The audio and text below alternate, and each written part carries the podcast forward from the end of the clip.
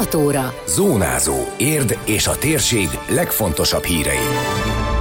Átadták az Érdi Járásbíróság és Járási Ügyészség épület együttesét, napokon belül hozzáláthatnak a Vadlód utcai körforgalomépítés előkészítő munkáinak, új tanösvényt alakítottak ki a Dunaparton, a vízimalmok és molnárok történetét mutatja be. Köszöntöm Önöket, a Zónázó 2022. március 31-i adását hallják. Ez a Zónázó, az Érdefem 113 hírmagazinja. A térség legfontosabb hírei Szabó Beátától. Törvény és igazság, ezek a szavak jelentek meg a régi igazságszolgáltatási épületek oromzatain, amely üzenet volt és üzenetet hordoz ma is. A többi között erről beszélt Polt Péter legfőbb ügyész, az Érdi Járásbíróság és Járási Ügyészség szabadságtéri épületének ünnepélyes átadásán. Az állami szervezetrendszernek két olyan eleméről van szó, amelyek nélkül nem létezik olyan biztonságos állam, ahol az állampolgárok a jogaikat megfelelően érvényesíthetik, hangsúlyozta a legfőbb főbügyész hozzátéve Pest megye egyetlen megyei jogú városa joggal tartott igényt ezekre az intézményekre. Régi adósságot törlesztünk. Érd méltánytalanul részesült hátrányos megkülönböztetésben, amikor sok-sok évtizeden át már szó volt róla, de mégsem kapott önálló bíróságot és ügyészséget. Pest megye egyetlen megyei jogú városa, amely több mint 70 ezer fős lélekszámmal rendelkezik, joggal tartott igényt egy ilyen intézményre, amely alapvető intézmény, mind a bíróságot, mind az ügyészséget tekintve az államrendszerben, és alapvető a társadalmi jólét biztonság biztosításában.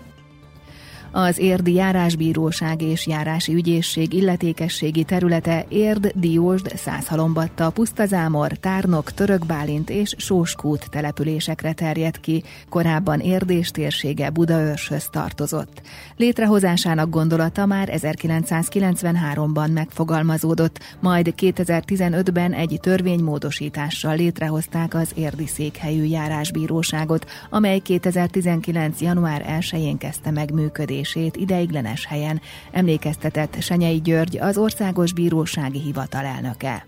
Csak nem 130 ezer ember intézheti ügyeit az érdi járásbíróságon, ahol jelenleg 11 bíró és 29 igazságügyi alkalmazott dolgozik, míg a járási ügyészség szervezeti egysége 15 munkatársból áll. Az Érdijárásbíróság a működését 2019 évben bérleményben ideiglenesen kezdte meg, azonban új ingatlan építésével lehetőség nyílt a bíróság végleges és, ez a legfontosabb, méltó elhelyezésére, méghozzá a bírósági építészeti hagyományok szerint az ügyészséggel közös épület együttesben. Az Országos Bírósági Hivatal, ahogyan eddig, így ezután is minden szükséges támogatást megfogadni ahhoz, hogy az érdi járásbíróságon is biztosított legyen minden feltétel ahhoz, hogy a bírák magas szakmai színvonalon és időszerűen ítélkezzenek, a jogkereső állampolgárok számára pedig rendelkezésre álljanak a személyes ügyintézés feltételei. Az érdi járásbíróságon tíz tárgyalótermet és egy ügyfélközpontot alakítottak ki. Az első és a második emeleten irodák és egy könyvtár található. Külön parkoló fogadja a dolgozókat és az ügyfeleket. Az épületet virtuálisan bejárhatják az átadó ünnepségről készült videó segítségével az Érdmoston. Rövidesen startol a Vadlód utcai csomópont átépítése, az előkészítő munkákhoz, a közművek kiváltásához napokon belül neki láthatnak, osztotta meg információit rádiónkkal tárnok polgármestere. Lukács László tájékoztatása szerint májusban már a körforgalom kialakítása is elkezdődhet. Ami el fog kezdődni szintén a napokban, tudomásunk szerint az a Vadlód utcai körforgalomnak az átépítése. Itt a kivitelező ugye már megvan, szerződéseket már aláírták, várnak még a támogatási szerződés aláírására, és utána kezdik a különböző előkészítő munkálatokat. Ugye a közművek kiváltása az körülbelül másfél hónapra tették a kivitelezők, tehát az azt jelenti, hogy ha most a napokban el tudják kezdeni a munkát, akkor nagyjából ugye május közepe, május vége fele kezdődhet meg majd magának az útfelületnek az átalakítása. A Vadul utcai körforgalomnak a, a terveit úgy szólnak, hogy 9 vagy 10 hónap van a, a kivitelezésre, ami azt jelenteni, hogy 2023 tavaszán van a végső határidő. A kivitelezővel való egyeztetés után azt tudom mondani, hogy a kivitelező szeretné ezt 2022-ben befejezni tehát nem szeretnék áttolni a következő évre a befejezést, ám ennek az lenne az egyik feltétele, hogy a Rákóczi úti ágat egy rövid időre teljesen le tudják zárni. Ez nagyban megkönnyítené a munkálatokat, magyarázta a Lukács László. A volánbusszal is egyeztetett erről a kivitelező, a településvezető azt nem tudta megmondani, hogy a cég beleegyezette a Rákóczi úti lezárásba. Az építkezés idején nagyobb kerülőt kell majd tenni. Egyébként ugye úgy tudnák megcsinálni a körforgalmat, hogy négy negyedre vágva, külön-külön ütemben csinálni a négy negyedet, így viszont akkor a tárnok felé eső felet egyben tudják megcsinálni. Ez a lezárás ez nyári időszakra esne. Mi azt mondtuk tárnokon, hogy ennyit be tudunk vállalni, vagy kevésbé forgalmas nyári időszakban. Van elkerülő út, tehát nem lesz elzáró senki a külvilágtól. Ugye itt azért azt látni kell, hogy az egyik elkerülő út lehetőség az úgy nézett volna ki, hogy a Dózsa György úton kimegy az ember a hetes út útra, és ott a Fehérvári úton bejön, de hát ez az út is le lesz zárva. Tehát innen kezdve gyakorlatilag nem a Fehérvári úton kell bejönni, hanem még később a Molkutnál, és akkor ott a rendőrség irányából érkezni meg érdre. Tehát itt azért komolyabb kerülőről van szó, pontosan azért, mert hogy ez a három felújítás ez egy időben fog zajlani. A témáról még több információt találnak az érdmost.hu-n. Az érdi vízimolnárok és vízimalmok történetét mutatja be az új Dunaparti tanösvény. Az érdi Német Kultúregyesület a Tőzike tanösvényel párhuzamosan alakította ki a nyomvonalat, amelyre hét táblát helyeztek ki. Az ötlet Körösi János nyugdíjas pedagógustól származik, miután egy beszélgetés alkalmával felmerült, hogy nem szabad fürödni a folyó ezen szakaszán, mert ismereteik szerint legalább öten fulladtak itt vízbe.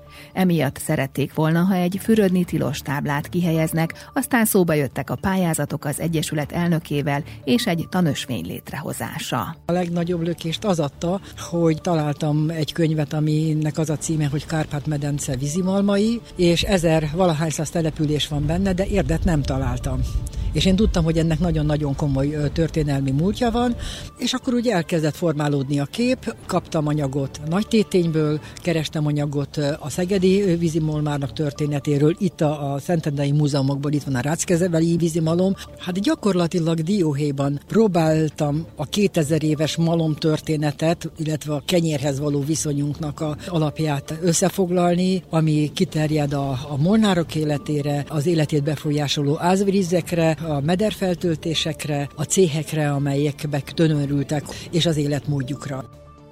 Kotrocóné Klopfer Teréz, az Érdi Német Kultúregyesület elnöke elmondta, 600 ezer forintos pályázatot nyújtottak be a táblák létrehozásához, végül 150 ezer forintnyi támogatást nyertek, de a város önkormányzata további 400 ezer forinttal segítette a projektet. Emellett több vállalkozó is kedvezményesen készítette el a táblákat, és segített az anyagok beszerzésénél, szállításánál is. Rengeteg támogatást kaptak, ez egy összefogás eredménye, hangsúlyozta és ahova én mentem, mindenhol kaptunk segítséget, 10-15 százalékot, ami ilyen esetben mindenféle számított.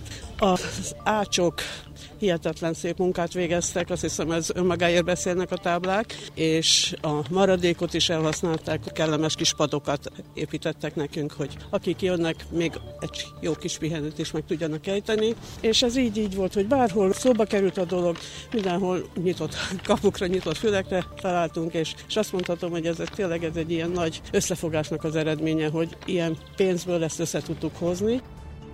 Büszkék lehetnek az érdiek erre a hagyományra, mondta Csőzik László polgármester hozzátéve, szeretnék is ezt ápolni, valamint további emlékeket felkutatni. Kifejtette, lényegében a település irányítói a gazdasági életének vérkeringésének motorjai voltak a molnárok.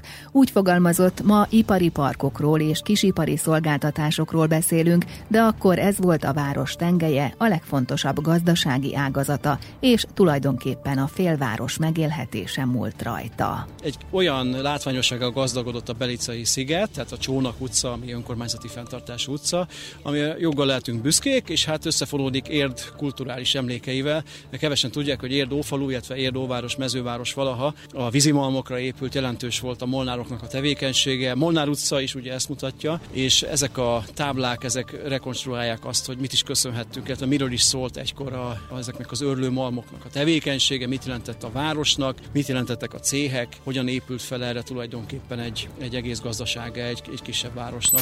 Időjárás. Kicsit felfrissülhet a természet. Ma országszerte borús, esős idő várható, nagyobb területen jelentős mennyiség eshet. A szél többfelé megélénkül, helyenként megerősödik, de ebben a térségben mérsékelt marad. A csúcsérték 11 fok körül ígérkezik. Zónázó. Zónázó. Minden hétköznap azért efemen. Készült a médiatanács támogatásával a médiatanács támogatási program keretében.